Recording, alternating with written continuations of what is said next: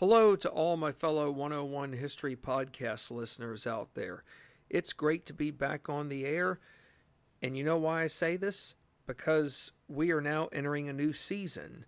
So I know many of y'all are wondering where is the time machine going to take us next?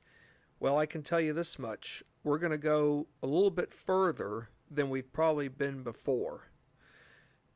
So I'm sure some of you are thinking, when you say further, how much further are we going compared to before?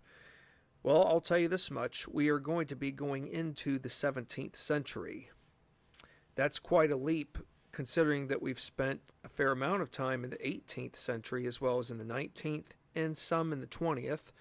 That doesn't mean future podcasts might not be confined to a, a piece of history in the 18th, 19th, or 20th century. It's just that we have not um, talked about a, a, topic, or rather a book topic, I should say, that has uh, pertained to um, American history dating to the 17th century.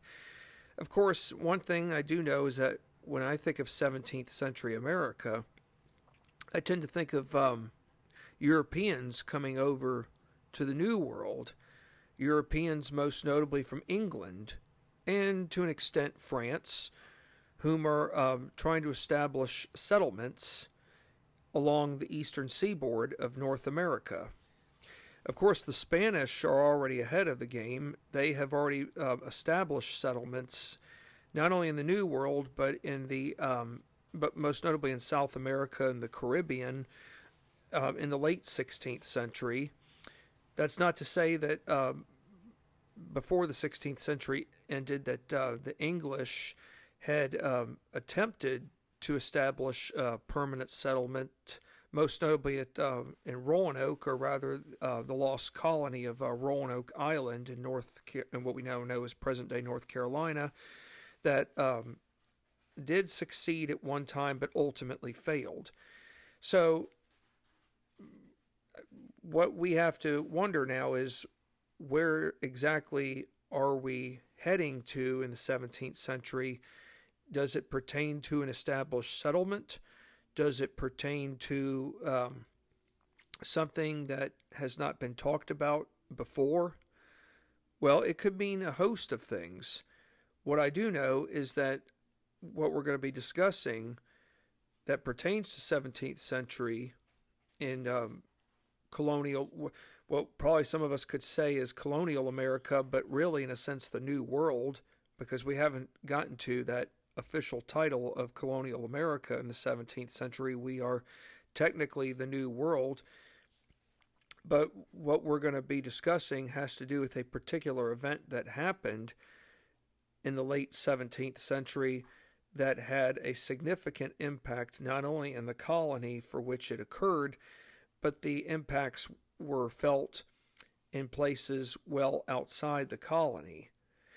So, let's uh, begin with the prologue of what our upcoming book series topic will be about. And before this um, podcast segment ends, I will reveal to you all the title of the book we will be discussing. So let's get ready to listen in on this uh, prologue introduction. Whenever people become first acquainted with early 17th century American history, their initial thoughts or responses usually pertain to English colonists establishing settlements in Virginia 1607 and Massachusetts 1620.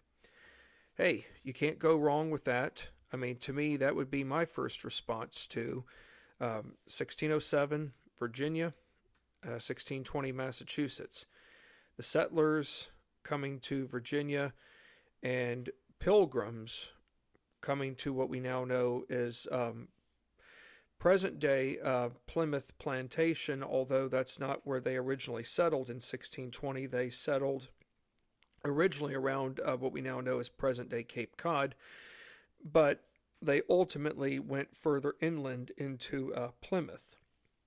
Most people don't also know this too, but but most pe- but most historians know that the English, uh, given that when they arrived to uh, what we now know as Virginia in 1607, they were convinced that Virginia um, was was bigger than was big, and they had every reason to believe it was big. They were convinced that where they had where they were about to establish the settlement went not only far north but perhaps uh, far west. I'll probably I'll tell you all a little bit more about that um, as this uh, prologue continues to progress. But just to give you an indication that uh, some of the uh, settlers were convinced that um, that Northern Virginia, when we think of Northern Virginia, we think of um, like Fairfax County, um, Arlington, Alexandria, but they were convinced that uh, present that the Northern Virginia that they knew of in the 17th century went all the way into what we now know as present day New York City. So they had no idea that they really they really had no idea what perhaps they might have been getting themselves into, but yet they had this grand illumination that where they were going was so big that there were no boundaries, that it just kept going on and on. So, yes, whenever people become first acquainted with early 17th century American history, their initial thoughts or responses right away will pertain to English colonists establish, establishing settlements in Virginia 1607 and Massachusetts 1620. While it's one thing to learn how settlements got set up by English colonists, people have had tendencies in forgetting about the internal hardships faced amongst European settlers in the New World. And believe me, the internal hardships far outweighed the successes. Yes, there were successes, but the successes didn't happen overnight. One thing I've had to keep reminding myself is that one of the reasons why settlers came to the New World uh, from England into what we now know as Virginia is because they were told of all these vast riches that existed gold, silver, you name it. Okay, if those resources existed, where are you going to store them? and how can you be assured that no matter where you stored those resources that there would not be a conflict from within in other words who's going to be entitled to look over those resources? Who's going to be entitled to have access to them? I should point out that when um, when the first group of settlers came to uh, what we now know as jamestown they were all from different backgrounds but there were those whom were high up. In other words, they those whom were high up were of the uh, elite status, the gentry. They didn't believe in working. Working was for those of the lower tier. Well, of course, John Smith went about famously saying, "Thou, sh- thou whom shall not work shall not eat." So, in other words, if we're going to survive as a, as an entire settlement, we all have to pitch in. We all have to work. We all have to get our hands dirty.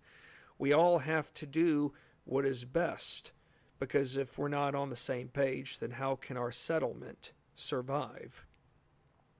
So, yes, we have to be reminded that uh, the internal hardships faced amongst European settlers in the New World were prevalent. Hardships often encountered upon, to name a few, ranged from knowing how to plant crops properly, acquiring food via fishing and hunting to ensuring communities, or I should say villages, were deemed safe from outside invaders. You know, people forget that when the English arrived in present day Virginia, they were already a season behind. So, so in other words, when they arrived officially by May of 1607, they tried to go about planting a crop or their crops. But it's not so much that they were a season behind, but based upon how they planted those crops, they did not get a good yield. So, whom were they in need of assistance? The Indians, the Powhatan Nation. The Powhatan Nation had to teach them how to plant corn. There's nothing wrong with that. But the problem is, is for many of these individuals, their sights are set on what? the riches.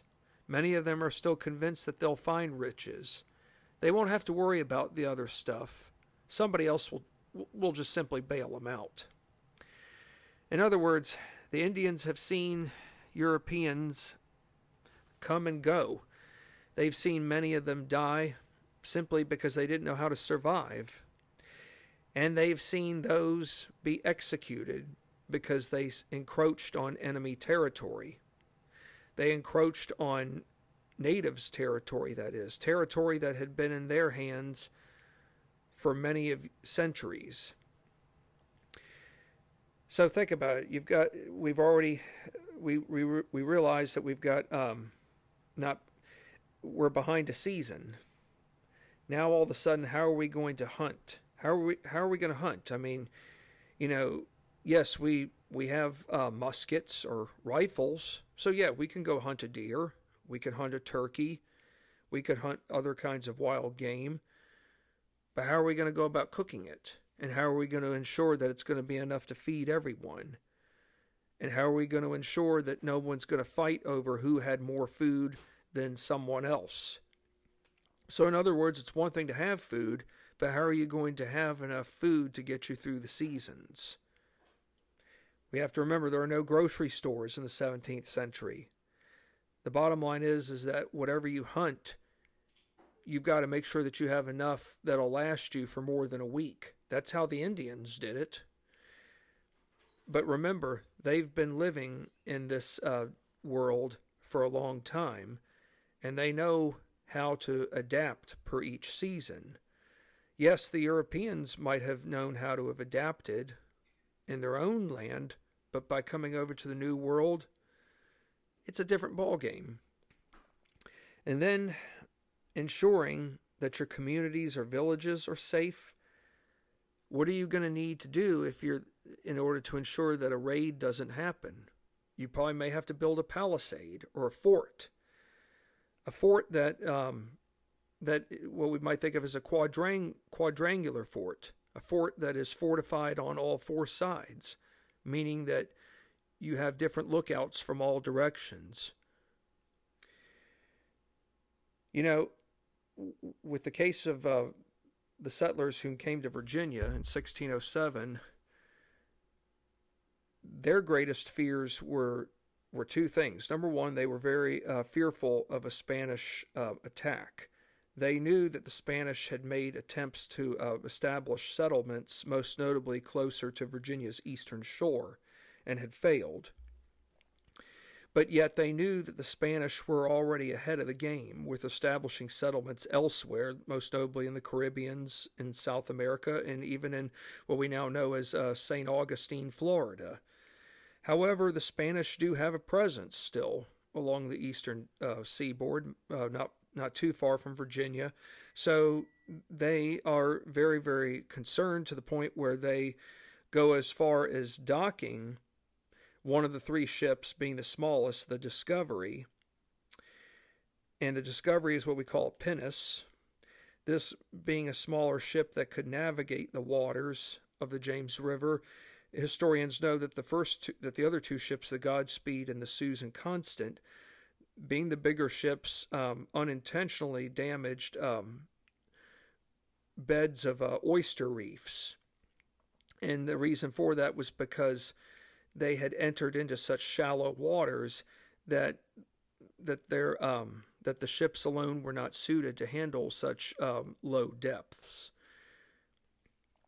The more uh, soot and uh, sediment that was brought up um, meant that you were in uh, shallower waters, whereas less sediment and soot brought up would have meant that you were um, navigating in um, not so um, close, uh, shallow waters.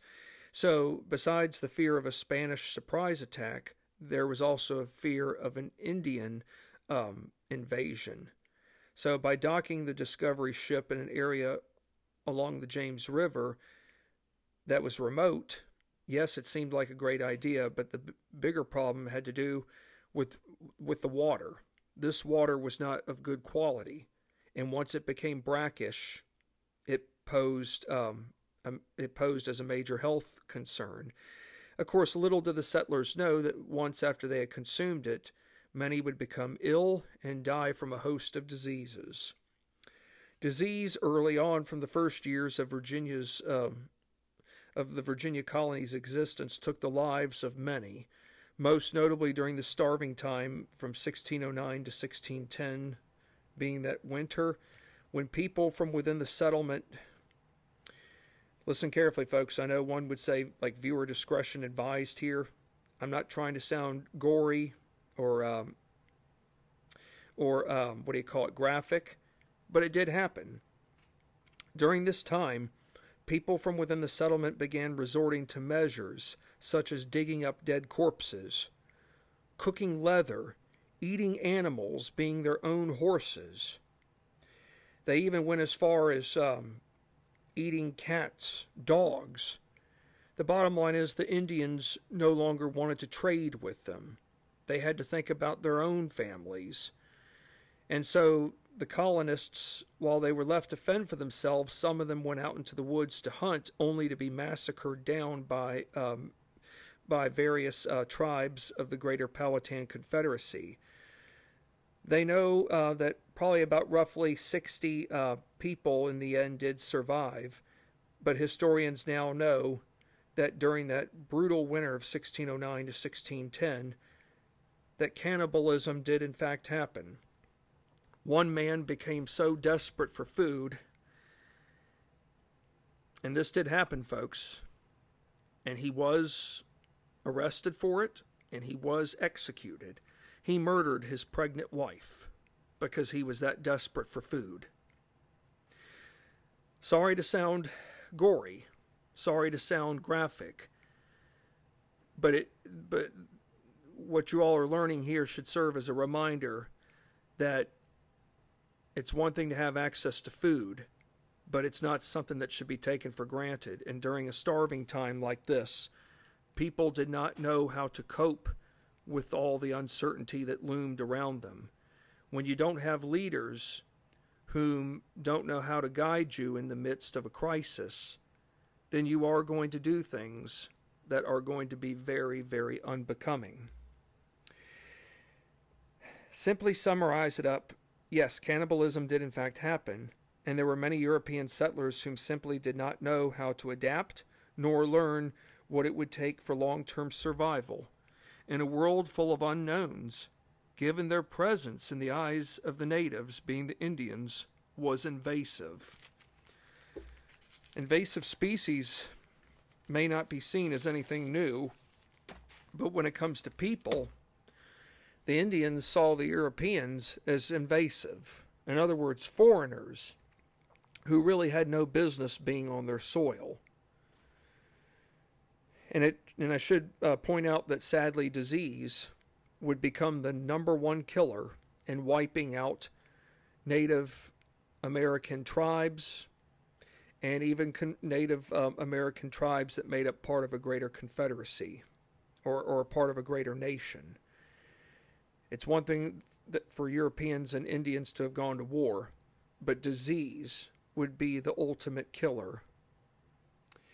Fortunately enough, the Virginia colony was saved in early 1610 when Thomas West, or um, his name, or rather his real surname, was Lord De La Warr, Delaware, folks, the state of Delaware, named after Lord De La Warr.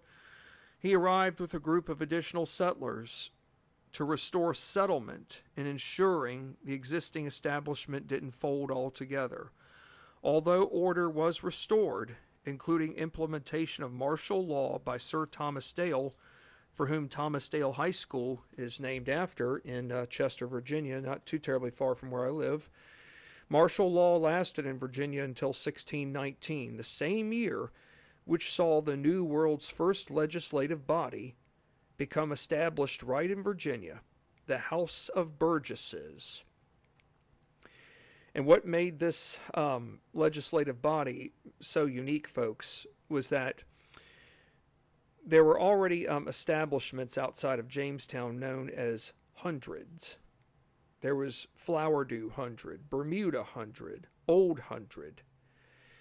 I'll mention this here um, again But for right now, the reason why I'm mentioning it is because when the first legislative body was established in 1619, right in Virginia, in Jamestown, the House of Burgesses comprised of 22 men, two from each Burgess, or two from each hundred, not from each Burgess, pardon me, but two from each hundred, meaning um, a village establishment, I should say, that comprised of a hundred or more people. So if you have two representatives per each hundred establishment, and there's 22 men in all representing, that means that there are 11 establishments at the time of 1619 known as hundreds. So, for six days in 1619, the House of Burgesses met. It might be fair to say in 1619 that when the House of Burgesses met, they probably got a lot more achieved in a six day span than Congress. Not to get political, but that's just the way it is.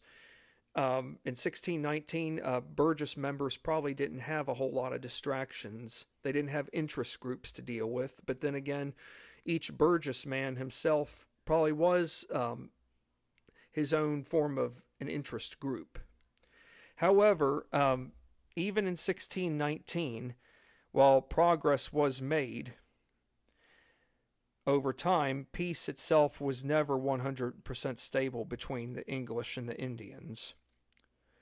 Too often, our minds lead us into uh, believing that whenever pictures get presented with Indians and settlers coming together for a harvest, that everything around them comprised of living happily in harmony. Wishful thinking, to say the least. I remember my father, uh, real quick, uh, showing me a picture from a textbook many, many years ago that that he would have uh, been exposed to. Um, back when he was a young fellow uh, in the 1950s, and it showed a picture of a group of women coming off a boat, entering onto Jamestown Harbor, with the Indians greeting them and guiding them off the boat.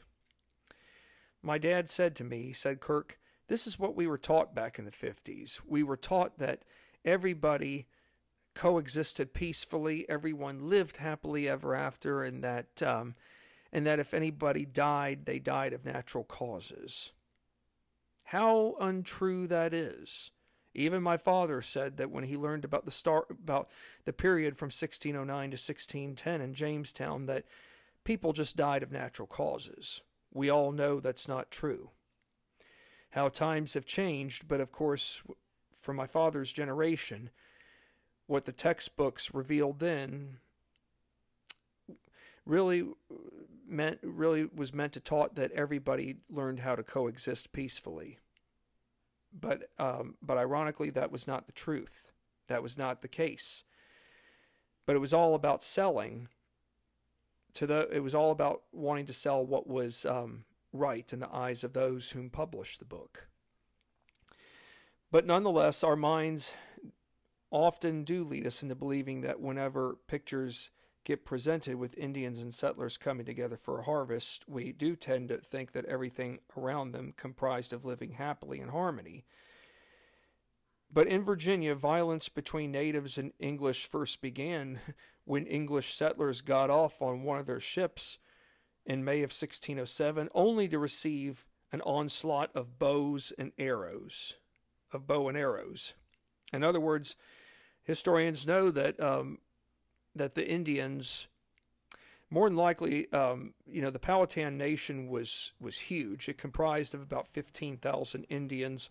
So historians do know, including archaeologists, Jamestown, they have uncovered um, a village, and you can actually see the um, you can see like what's called a 3D image in the museum at the Jamestown Yorktown um, Museum or Jamestown Living Museum of a Paspahegh village.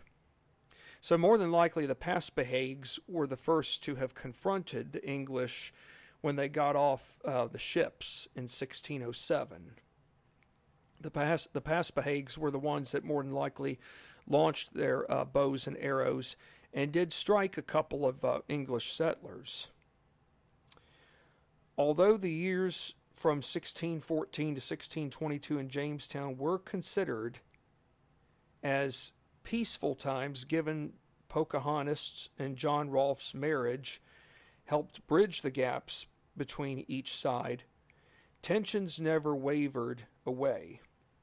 And during a stretch before March of 1622, Indian tribal members from various tribes went to live in various settlements dubbed a hundred, meaning a hundred or more settlers living per each village establishment.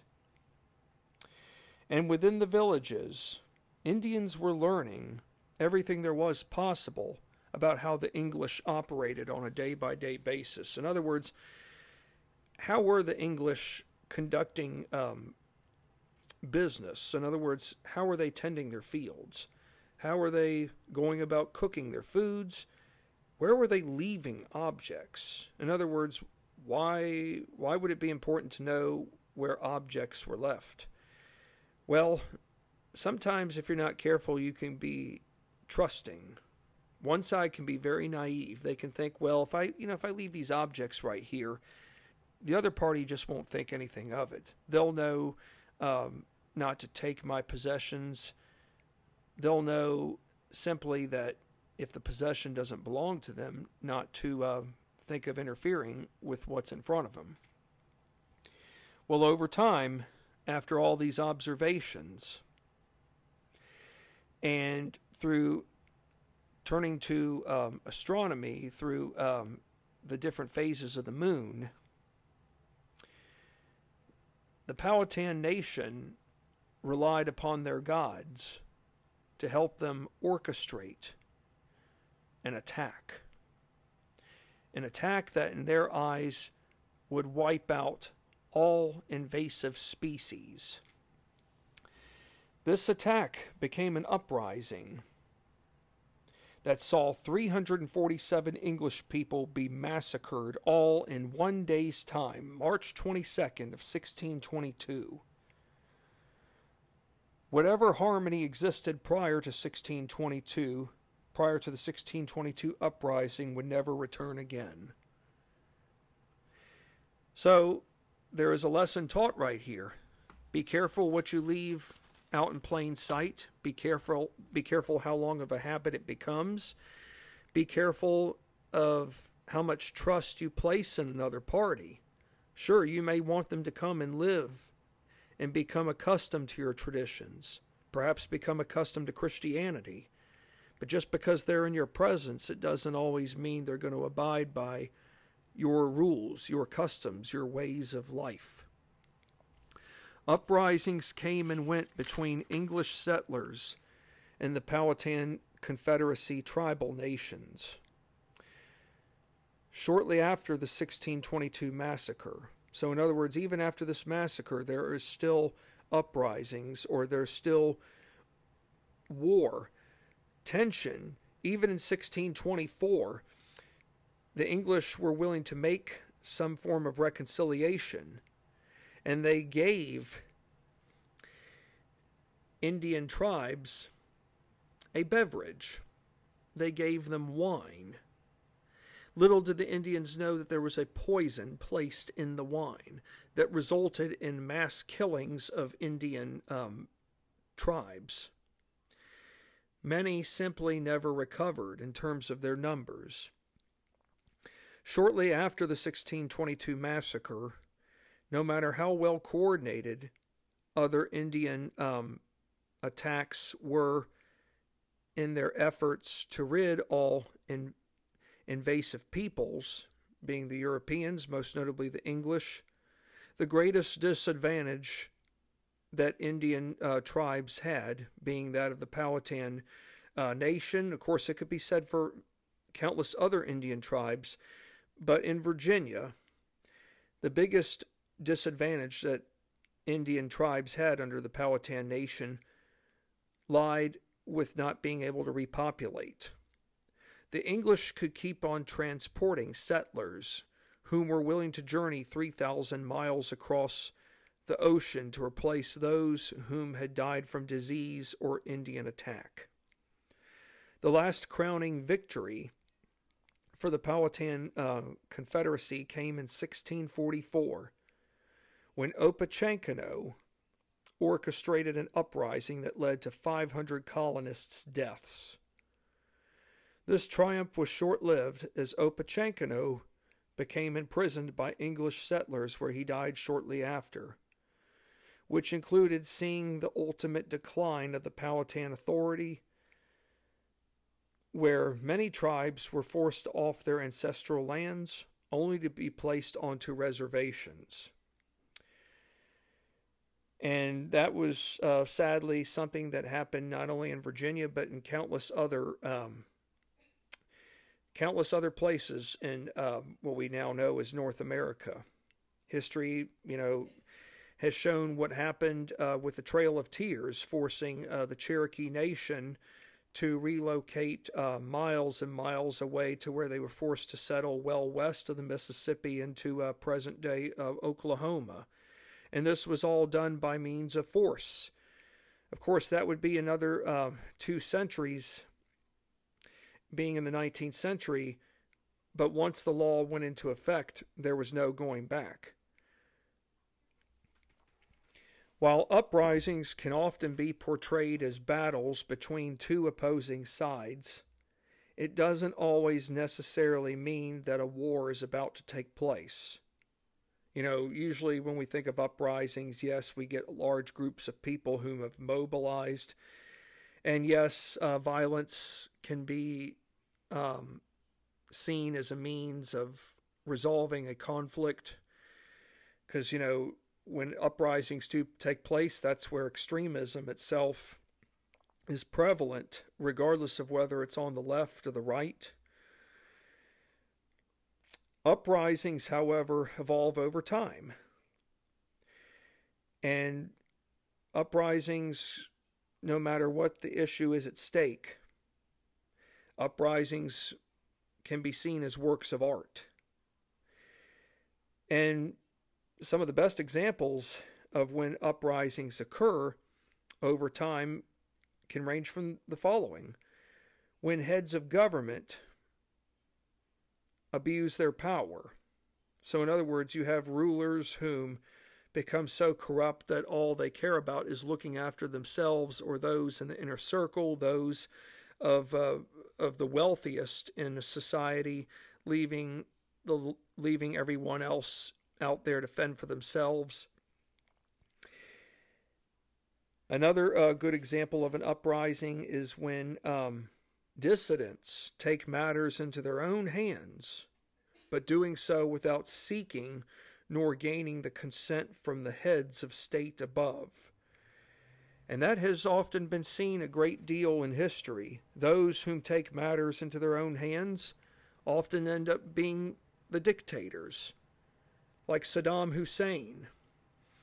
Saddam Hussein had uh, been a part of a um, group, I believe it was the Ba'ath Party, it was, but he had been a part of a dissident group for some time whom did not like the establishments that were already in existence. And so he was a part of the of the dissident group that helped overthrow a ruler. And he was also involved in coming up with methods of torturing those whom he did not like and it got so bad to where he came up with about a hundred different ways of torturing people. And he had gone as far once he became dictator when he entered the legislative assembly. He called out the names of those whom he felt were out to get him. He asked that they stand up. He asked that they stood up, rather. And after he had made the accusations, he told them to leave and go outside. Little did those people whom were falsely accused know that their life was about to come to end, about to come to an end. In other words, Saddam Hussein had all of those whom he didn't like executed. So, in other words, this is an example of someone who was a dissident. He took matters into his own hands. He did so without seeking nor gaining the consent from a head of state above him. And history has shown that throughout, since the beginning of time, that dissidents, if not um, paid careful attention to will go to whatever extremes they can um, get their um, hands on when it comes to gaining power, even if it means violently removing those from within not only their circle, but from a circle above them, all in the name of not um, agreeing upon the matters at hand.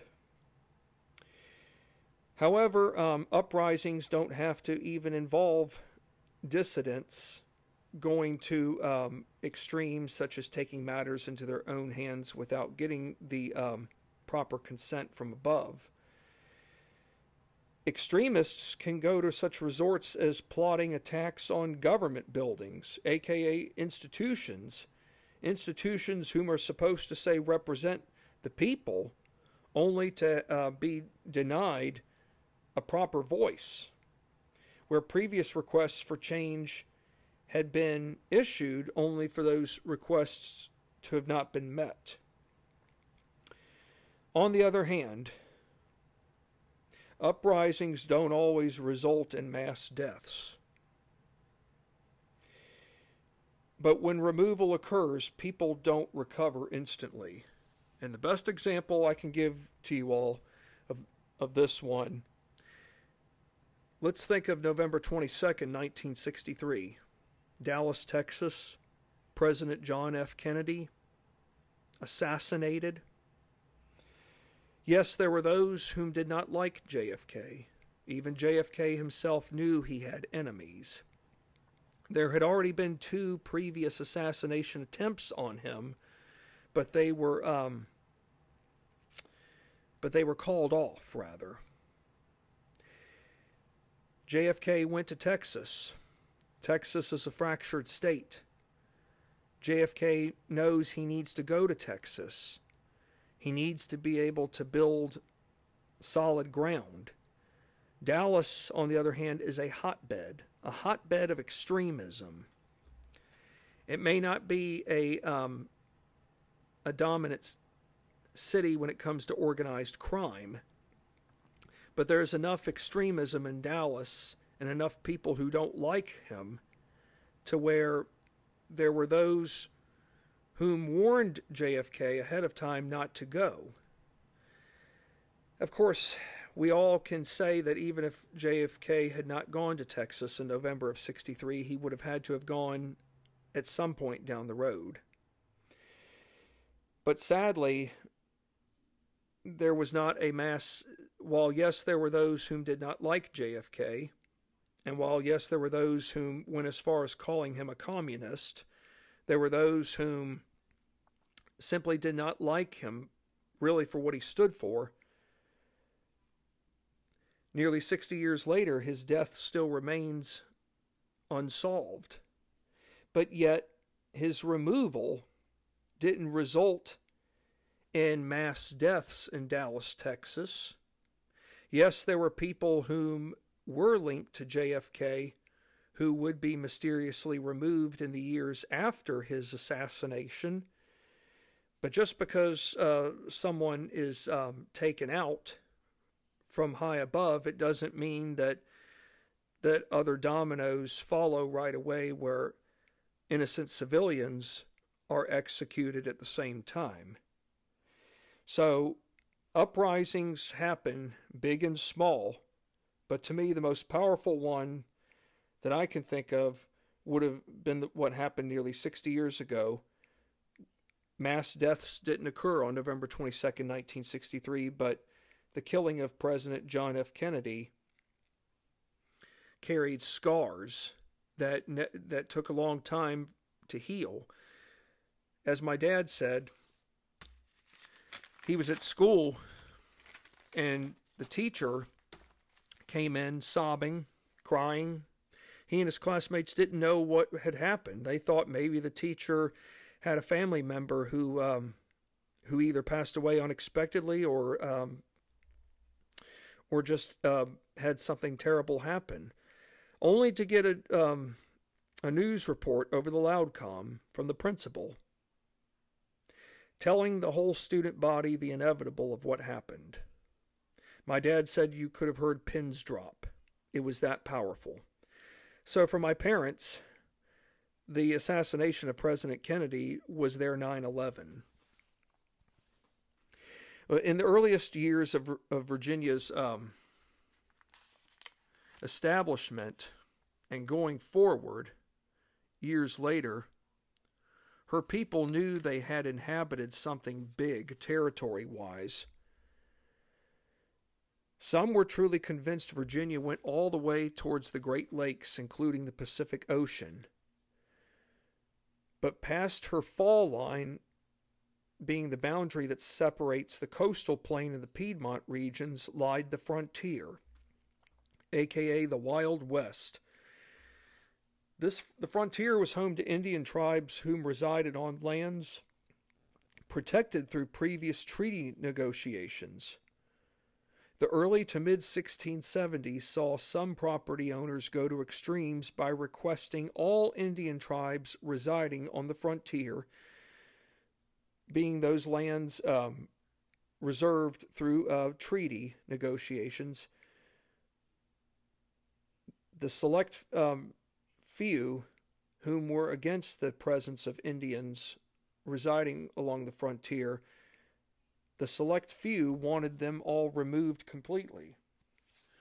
The leader requesting this demand was none other than a young fellow named Nathaniel Bacon, a man whom knew nor respected anything pertaining to boundaries from those leaders above whose authority preceded all others. Nathaniel Bacon wanted an expedition placing him at the head, but leaders in Jamestown weren't for it. But little did those high above know that a rebellion had already been in the works, and once the fuse got lit, there would be very little available in curtailing the rippling effects which followed given fires themselves don't get eliminated overnight. You know, oftentimes when we think of fires, you know, we think of like a wildfire. We think of someone's home going up in flames. You know, the fire department could be notified, and sure, it might take a couple of hours to put out a fire, a, a, a, we call it a mass alarm fire if the whole house is going up in flames it may not take long to put out a grease fire, but when it comes to um, a situation where the heads of state are being challenged by a landowner whom has no boundaries or whom has no respect for boundaries and will go about uh, doing something so um, so astronomical or so um, unfathomable and once the fuse has been lit, yeah, uh, the means of uh, trying to recover from what has taken place, it won't happen overnight. In other words, whatever fires will get lit, it's going to take time. It could take months, it could even possibly take a generation. Seeds of rebellion are works of art, but once implemented, their outcomes can be felt miles away in places least expected, which proved true during 1676, the year of Bacon's Rebellion. This rebellious incident was one that impacted all sectors from planters, slave traders, Indian tribes in and around Virginia, colonial officials, whom could, whom could not turn back, given just how much lied at stake regarding personal and statewide security. So, folks, the title to this uh, next uh, podcast series, or I should say, the title of this of the book we are doing for our next podcast series is the following: "Tales from a Revolution: Bacon's Rebellion and the Transformation of Early America" by James D. Rice. Well, folks, um, that concludes our prologue for this uh, podcast series. And I look forward to being back on the air again next. And what we're going to learn in, when I'm on the air next time is we, have got to uh, go a little further uh, back. In other words, yes, re- what we've what we know so far is that a rebellion takes place and will take place in 1676, but we have to we have to remember that a rebellion just doesn't happen overnight. We have to learn about what was going on going into 1676 because what was because what takes place before 1676 will explain even more so as to why this uh, tinderbox explodes why it ex- will explode so much so to where there simply is no turning back well, thank you for your time as always. I look forward to being back on the air again next time. And thank you again for being such ardent listeners. And I know that we are going to learn a great deal in this uh, upcoming uh, new podcast series. Thank you again and stay safe.